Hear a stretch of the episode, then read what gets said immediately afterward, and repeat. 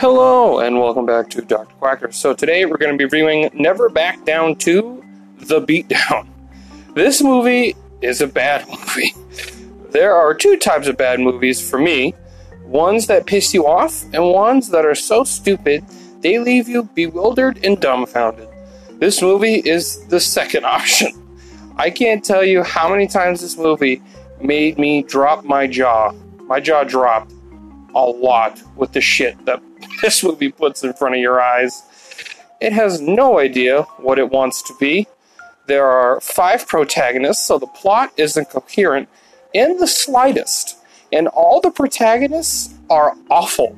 No one is likable, everyone's an asshole, and is super violent. One of the protagonists ends up being the villain, and it's super it isn't super surprising at all. Also, they constantly talk about one the UFC. I don't know why they constantly talk about the UFC. I don't know if the UFC helped make this film, but there's a bunch of people that are associated with the UFC in it. Like Eddie Bravo's in it, and they talk a whole like yeah the DJ. They talk they list a whole bunch of UFC fighters that are super famous. Um, yeah, it's it's like why just stop talking about the UFC. What does the UFC have to do with this movie?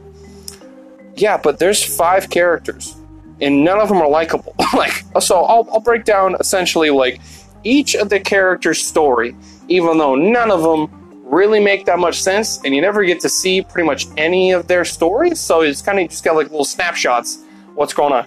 So there's this big dude, uh, one of the protagonists. He, he has two younger siblings, and by the way, they're now in college. So I will say, from the first one, at least the age makes a little bit more sense. They're all well over adults. Uh, some are in college, some are not even in college. So the age makes a little more sense. They're no longer in high school, so the hypersexuality is no longer as weird. They're adult women doing this, although the gratuity of the sex and the sex scenes are ridiculous. Like half the movie spent at a strip club, which ties into one of the main characters' stories. So he has two younger siblings, and I guess his dad's dead, and she, the mom's hurting for cash, and it's the, one of the weirdest fucking things. And I'm pretty sure majority of the women that are in this movie are porn stars. Like I know one of them is, like one of the strippers is a really famous porn star. If you know anybody, you'll mostly recognize her. She's extremely famous. But yeah, it, it's so she's just like, I don't know, I want to make money, and like the son's like, Oh, mom, do you need me to work, you know, a night job so we can, you know, I can help you pay rent? She's just like, No, no, no, I'll figure it out. And with, instead, she then just decides to work at a strip club. The guy it's just he just she just works at a strip club. Even though her son could just, you know, get a job and he's an adult. And and the other characters constantly talked to him about his stripper mom. By the way, the strip club that they're always at is the same strip club she works at. What? Okay, so as as a son, I would never ever hang out at a strip club that my mom also worked at who wrote that? Who who put this in the movie? It's it's one of those things where it's like, what the fuck is going on? And there's a lot of those in this movie. So that's one character. There's another character who I guess is a boxer, and then I guess he lo- so he takes a fight that he was gonna lose. The, the guy, his trainer was like, "You're gonna lose," but his manager was like, "No, you can fucking take any jump. You can take a man, beat anybody." And then he's like, "Okay, I want to listen to what my manager said, not my trainer." So he then the guy beats the shit out of him. What makes it so he has a slightly or partially detached retina, so he's not supposed to fight anymore. But guess what? He he trains to fight in mixed martial arts and tries to participate in the beatdown. That's that's what he did instead. They're like, you're gonna go blind if you get punched enough in that in your eye. He was like, nah, fuck that. I need to fight because I'm hyper violent. I can only crave violence. So it's just, I don't understand why. So that's in there. Uh, another character who, I guess, if you're listening to this, you're most likely along the same lines as him, including myself. There's a comic book guy. He works at a comic book store, and they set him up by. By the way, he also looks like a rejected Green Day member.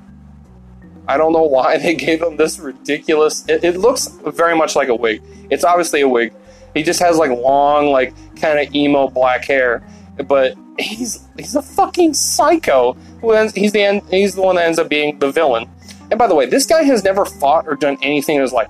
Every other character in this movie either has been trained in Greco-Roman wrestling, is a boxer, or is already trained in mixed martial arts. He is the only one that's never fought before. And in a month, he's able to take on anybody. And they're all being trained by the same dude.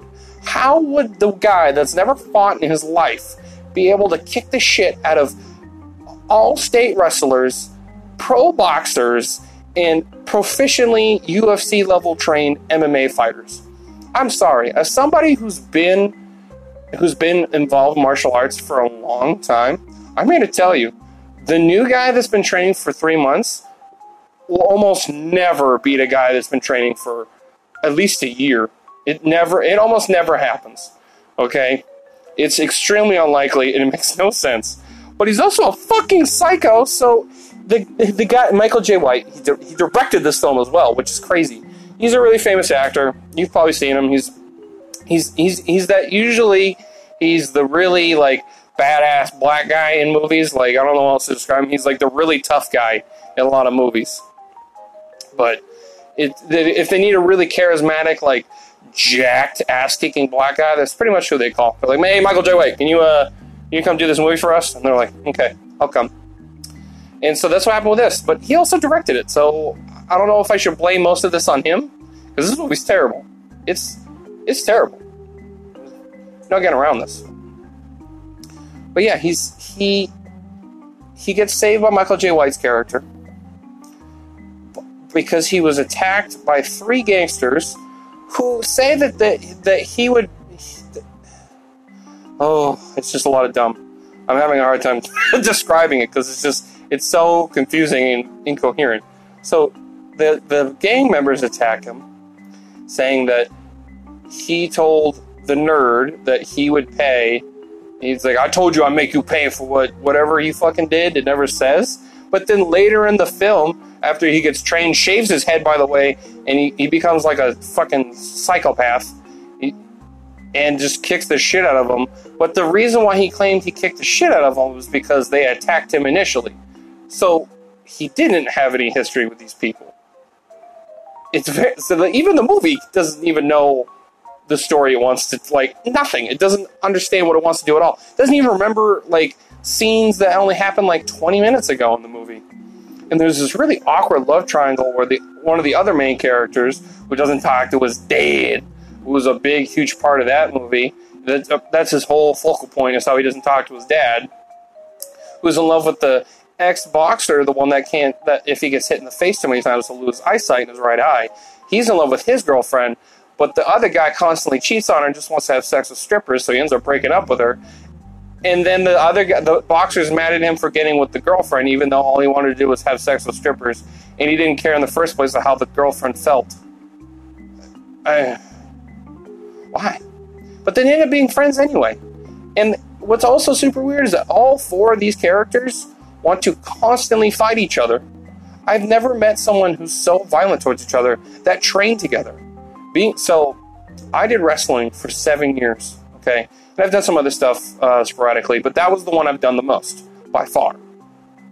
When I don't know if any of you have done it before, and if you have, you probably understand what I'm saying.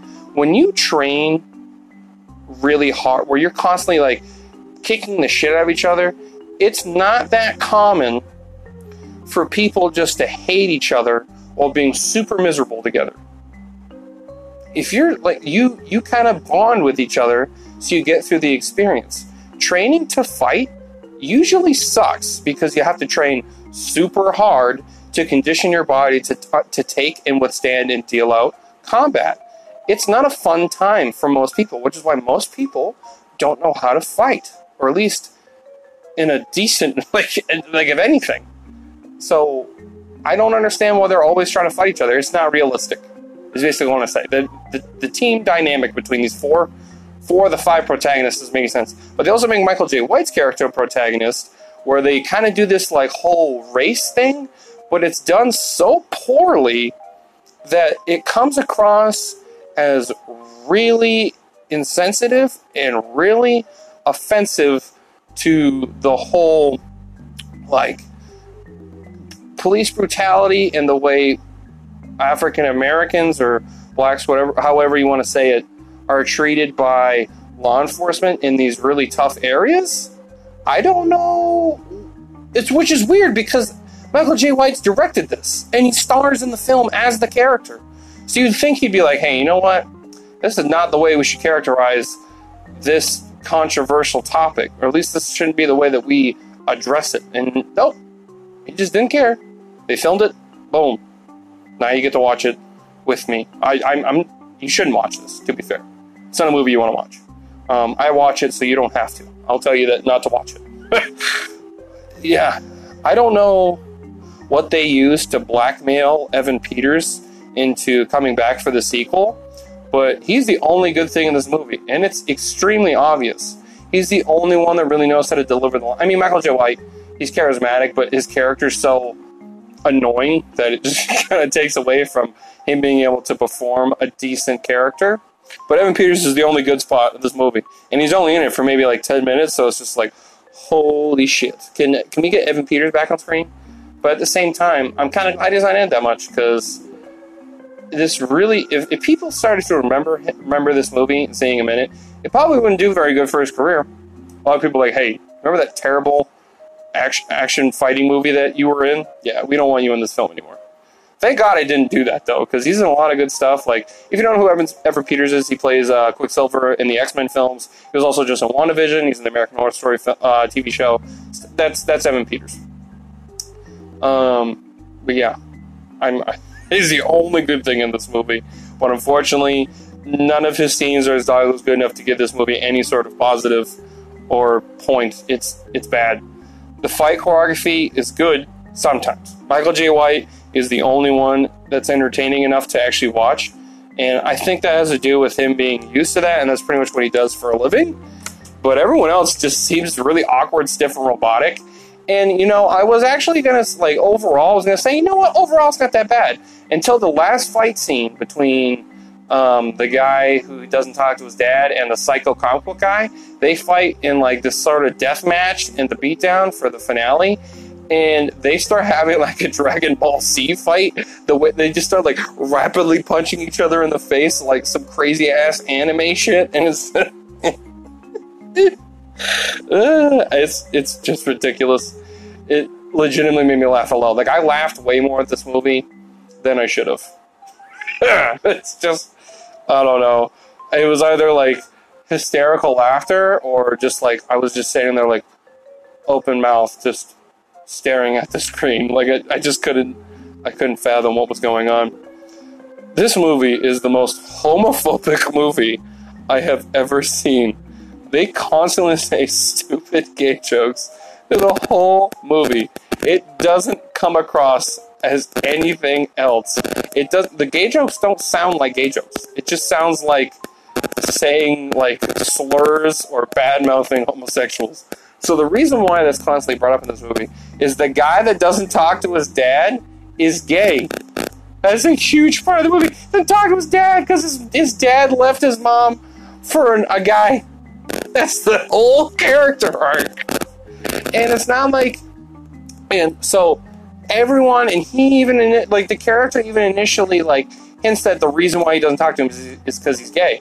And that's what everyone says for the whole movie. Like, literal dialogue in the movie is like, I heard your dad likes to take it from behind in the ass. Like, I heard your dad in the rear. Like, that's literal dialogue that comes out, but it doesn't come across as like a joke.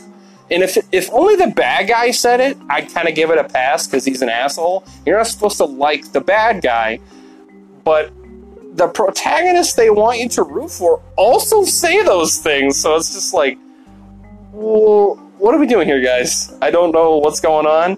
I don't know why this whole movie's felt like what it feels like when you're watching it. It feels like they have to constantly badmouth the gays. I don't know why, but they constantly feel like they have to badmouth them because there's scenes of where guys are like grappling each other. But being a wrestler, I don't really care if someone makes those jokes like, "Oh, do you like you like having sex with like whatever." I'm not gonna I'm not gonna make a joke because I just don't really care.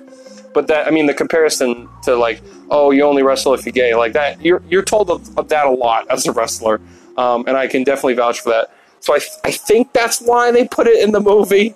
but it just comes across as they just don't like him. But at the very last, like last ten minutes of the movie, or like five minutes of the movie, that's when the guy goes, "Oh no, the reason isn't that he's gay; it's that he left my mom. He left us. He found someone better." I'm like, okay, if you said that earlier, that would have made more sense. But you waited a whole hour and thirty minutes, even though you constantly hinted at that was the reason in the movie. And you even address it, and you constantly make jokes about gay being contagious. So, it's just so I will say you can joke about anything and so I feel the same way that the creators of South Park feel. Either everything's okay or it's everything's not okay. So if you can find a way to make a, joke about a topic, a person, whatever it is, I don't care. As long as it's done well, I, I'm, I'm, you can, you can joke whatever you want. I, this is, this is terrible comedy. So it's just like you should just never put those jokes in the movie. It's terrible, and they just make everyone look like a terrible person for the shit they say. Like it's, you can tell this movie is older, but it's not even that old. This movie came out in 2011. So I don't know how this made past the censors. I don't know why no one was like, "Hey guys, like, I don't think we should. We got to cut some of these jokes out. Some of the shit we're saying is probably not a good idea." But no, they were like, "Nah, no, we're gonna we're gonna keep this in. It's hilarious."